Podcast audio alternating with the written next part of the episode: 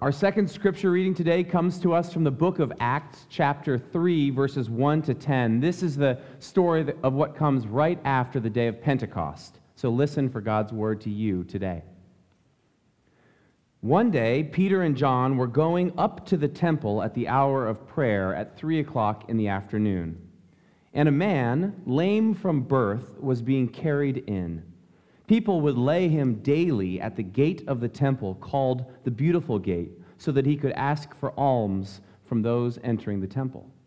When he saw Peter and John about to go into the temple, he asked them for alms. Peter looked intently at him, as did John, and said, Look at us. And he fixed his attention on them, expecting to receive something from them. Peter said, I have no silver or gold, but what I have, I give you. In the name of Jesus Christ of Nazareth, stand up and walk. And he took him by the right hand and raised him up, and immediately his feet and ankles were made strong. Jumping up, he stood and began to walk. And he entered the temple with them, walking and leaping and praising God. All the people saw him walking and praising God, and they recognized him as the one who used to sit and ask for alms at the beautiful gate of the temple. And they were filled with wonder and astonishment at what had happened to him. And this is the word of the Lord. Thanks be to God. Well, good morning once again to you all. It's great to be with you, and I want to say hi to those uh, wa- watching and worshiping with us online or listening to this sermon podcast later in the week. I have a question for you all today. Have you ever played peekaboo with a baby? You know peekaboo? Um, you know, a game where you put your hands in front of your face, you open them, and you peekaboo. Um, turn to somebody next to you, hit them with a peekaboo. Let's try it out together. Just try it out. peekaboo. I don't know. There's something about peekaboo. It's kind of fun. There's something about seeing somebody's face sort of surprisingly, joyfully show up in front of yours that uh, delights children, little babies, and a couple of you. It really does. Um, maybe it has to do with the way we're wired, the way that we are made, where we desire, we're made to see others and be seen by others, to know them and be known by them, to love them and be loved by them. In the Bible passage that we are looking at together today, we're seeing what the early church was like. What was it up to in those days following Pentecost? Last Sunday, we celebrated Pentecost Sunday. All of you were wearing red. It was very festive. We were speaking in different languages. Some of you missed it, but it was great. Um, and this is what happens right after that story. I want to orient you to the text a little bit today. It's about Peter and John, who are two of Jesus' disciples, two apostles, and they go to the temple. They're still in Jerusalem. They are Jewish Christians, so they worship, just like all of Jesus' early disciples, at the temple. That's what, what their regular practice of worship was. And Jesus, we remember, he did ministry, he, t- he taught in the temple. And here they come into the temple. They're seeking to do in their time what Jesus had done in his. And as they approach, they come across a man who was born lame, which means that he had a physical or muscular or maybe skeletal problem from birth that kept him from being able to walk. So he's being carried in by others who bring him on this sort of um, litter, and they bring him to the place where he can ask for alms, which is asking for, um, for money from people who are walking in. And this sounds almost exactly like one of those healing stories from Jesus, doesn't it? It sounds just like what Jesus used to encounter. He was always running into people who were blind or lame or, or were lepers, people who had problems, and then Jesus sought to heal or help. So this guy in the story is being carried in by others, just like that other story. Remember where the, the man was, was lame and he had four friends and they would carry him in? They tried to put him through the roof so he could see Jesus? Just like that story the disciples here are trying to do the things that Jesus would have done. Maybe that's a good definition for us today. What's a Christian?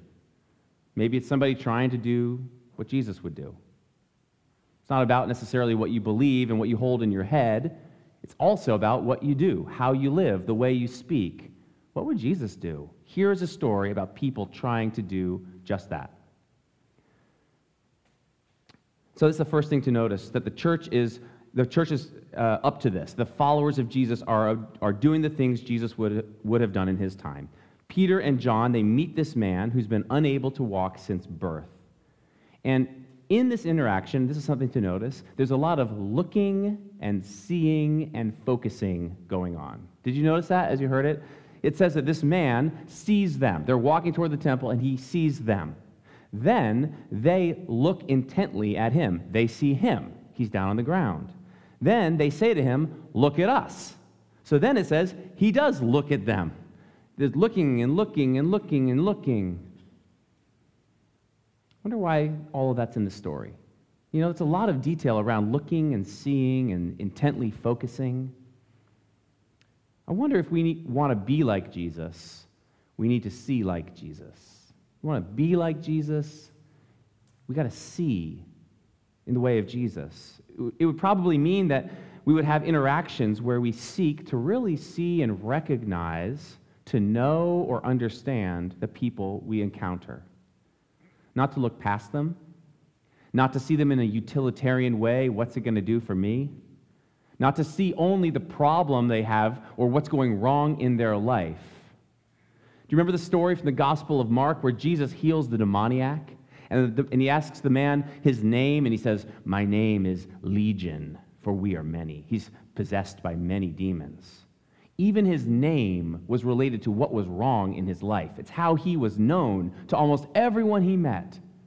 But Jesus doesn't see him that way. Jesus seeks to heal him and bring him out of that state. Jesus doesn't look just on the outside of our lives, but looks into our hearts.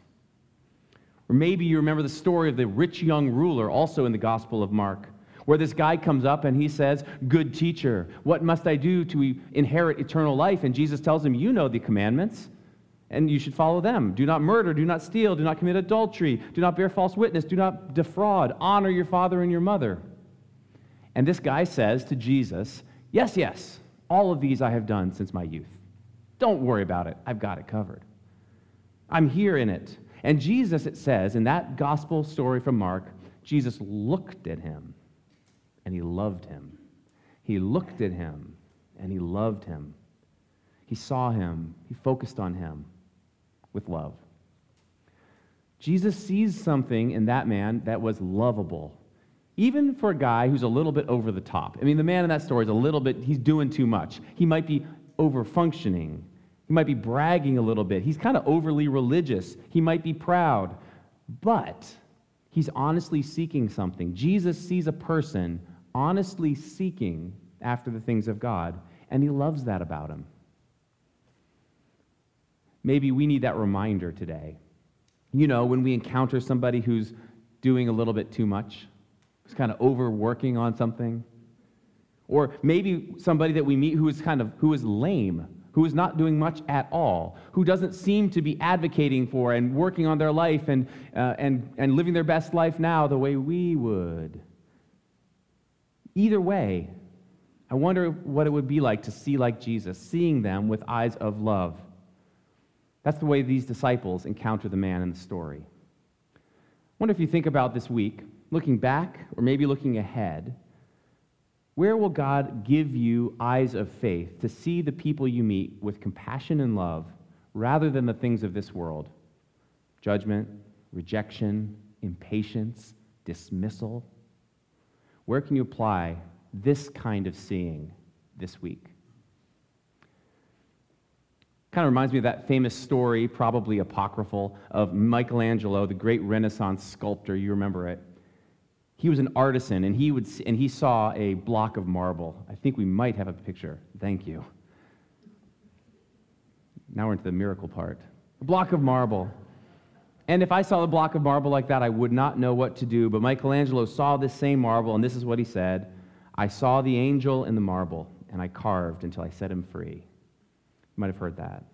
He saw what was inside the marble. That's not the angel, that's the David. But he saw what was inside the marble, what was possible, what was really there, even if somebody else couldn't see it, even if somebody with regular eyes like mine couldn't tell. But the artisan, the lover, the one who knows what's inside, sees it and seeks it. And then he used his time, he used his skills, he used his art to draw it out from the stone. You know, this man in the story from the book of Acts, he is lame from birth. Everybody knows what's wrong with this guy. He can't walk. His parents know it, his friends know it, his community knows it. Even random people walking in and out of the temple that day, they knew it. They could see what was wrong in his life. And then these followers of Jesus, they show up and they're filled with the Holy Spirit and they're seeking to be God's people in the world. Isn't that what we're trying to do? Be God's people wherever we're placed out there in the world. And they run into him, they, they come across him, they look and they see they look and they really see. It says that Peter and John looked intently at him, not just at his medical diagnosis, not just at his presenting problem, but they saw an angel in the marble. They saw a person who was fearfully and wonderfully made in the image of God. Maybe it reminds us of the, the words of Psalm 139, my favorite psalm. O Lord, you have searched me and you have known me. You know when I sit down and when I rise up. You discern my thoughts from far away. You search out my path and my lying down. You are acquainted with all my ways. Even before a word is on my tongue, O Lord, you know it completely. You hem me in behind and before. You lay your hand upon me. Such knowledge is too wonderful for me. It is so high I cannot attain it. The God who sees us and knows us deeply. That's what Peter and John do in this story. They, they see something in this man, and it's based on how God sees them. You know, there's a scripture that says, We love because God first loved us. It's the same way this way. We see because God has first seen us. So when this man has been deeply seen and known by the disciples, he asks for alms, for money. And Peter is ready to give him way more than that, way more than what he asks for.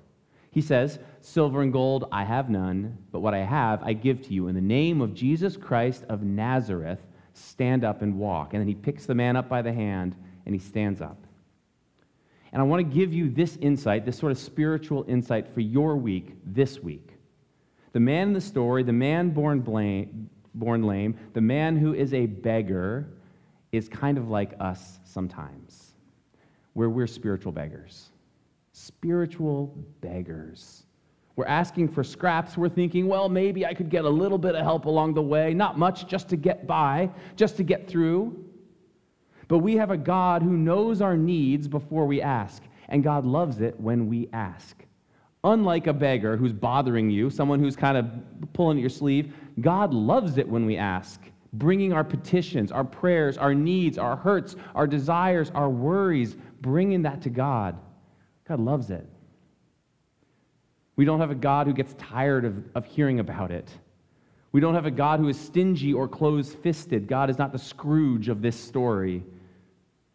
God's not there with arms folded, waiting to see if we'll really get our act together this time. That is not the God of the Scriptures. We have a God who is able to do more, immeasurably more, than we could ask or imagine. So I want to ask you today, my fellow spiritual panhandlers, would you take a step of faith to seek the things of God in a bold way? in a real way? Would you ask God in faith for more than just a few coins? Would you dare to bring the deeper and harder and bigger things of your life to the God who sees? The man in this story does not ask to be healed, although it's the biggest issue in his life. I want to encourage you today that you can trust God with the bigger things that you've got going on. Peter heals the man in the story, and he jumps up and begins to walk. And they walk right into the temple, right into the house of the Lord. And as he does, he comes with a heart that is full, full of thanksgiving, full of joy, full of new hope. So today, in just about one minute, we're going to come together to the table of grace, to the communion table together. And as you come, I want to I want to give you these two questions. First is, what are the real and deep and hard things in your life that you would dare to bring to God? To the God who sees and knows you deeply, what would you entrust to God today? And the second one is as you come forward, how are you praising God? What are you thankful to God for? Like the man in the story who was healed, who skips and jumps and hops and does the doo wop all the way down the way. What is the gladness, the deep gladness of your heart? Where are you thanking God today? I don't know what it is about peekaboo that makes babies laugh so much. I don't know what it is about peekaboo that makes us smile too. But we are deeply wired to be people who see others and know them and allow ourselves to be seen and known too. That's God's work in us. May it be so. Amen.